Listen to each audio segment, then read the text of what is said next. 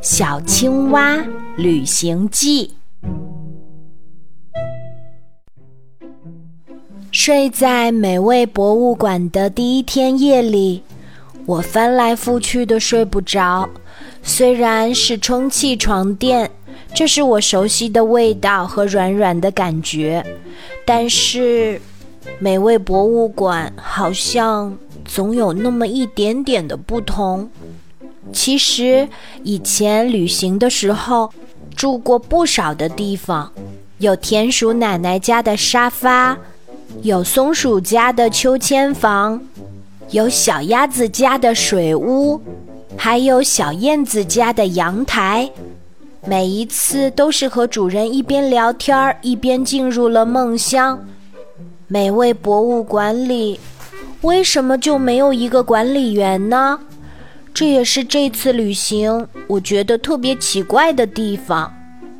就在我睡到半夜的时候，突然间听到了叮叮咚咚的声音，我以为那是闹钟，可是我睡觉前调的小青蛙闹钟并没有设置成这种声音啊！叮叮咚咚的声音又敲响了。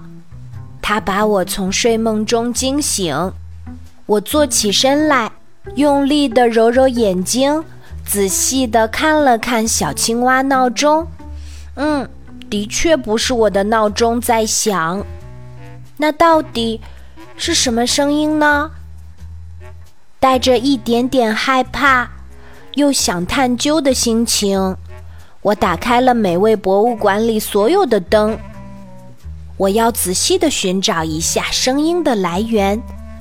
叮叮咚咚，那声音好像是很有节奏感，似乎是一种语言，好像不同的停顿表达了不同的意思。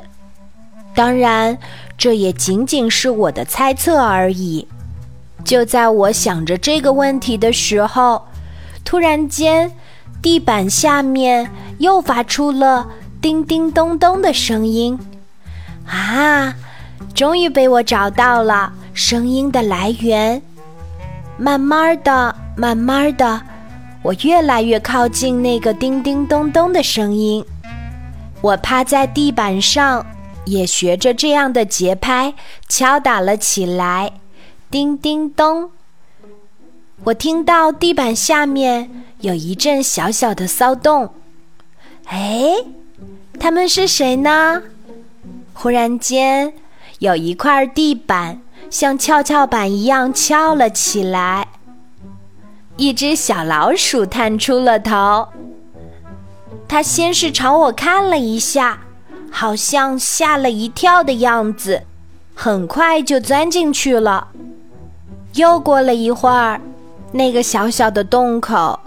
又探出来了好几个小老鼠，具体是几个，我还没有来得及数，它们就又把头缩进去了，好奇怪哦！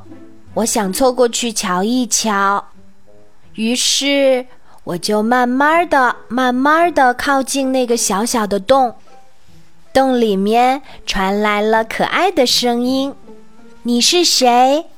我是小青蛙。”一只爱旅行的小青蛙，我认真的回答洞里的问题。你会伤害我们吗？不会，我继续回答。那你愿意和我们一起玩吗？好啊，在旅途中认识新朋友是我觉得特别开心的事情。于是我就壮着胆子。从这个翘起来的地板滑滑梯滑进了洞里面，哇，洞里面好温暖哟，还发出了暖暖的面包的香味。这里是哪里呢？这里是小老鼠们的家园，这里有好多好多的小老鼠哎，它们有的在打扫卫生，有的在做饭，还有的在带小宝宝。那些宝宝小老鼠一个一个好可爱的，在婴儿车里面喝着奶，咿咿呀呀的唱着歌呢。这里还有健身房、甜品屋、照相馆，甚至连酒吧和旅行社都有。哇哦，这就是一个小小的王国哎！它好像一个地下的村落，真的好可爱哦。原来美味博物馆的地板下面，竟然藏着这么多这么多有趣的事情。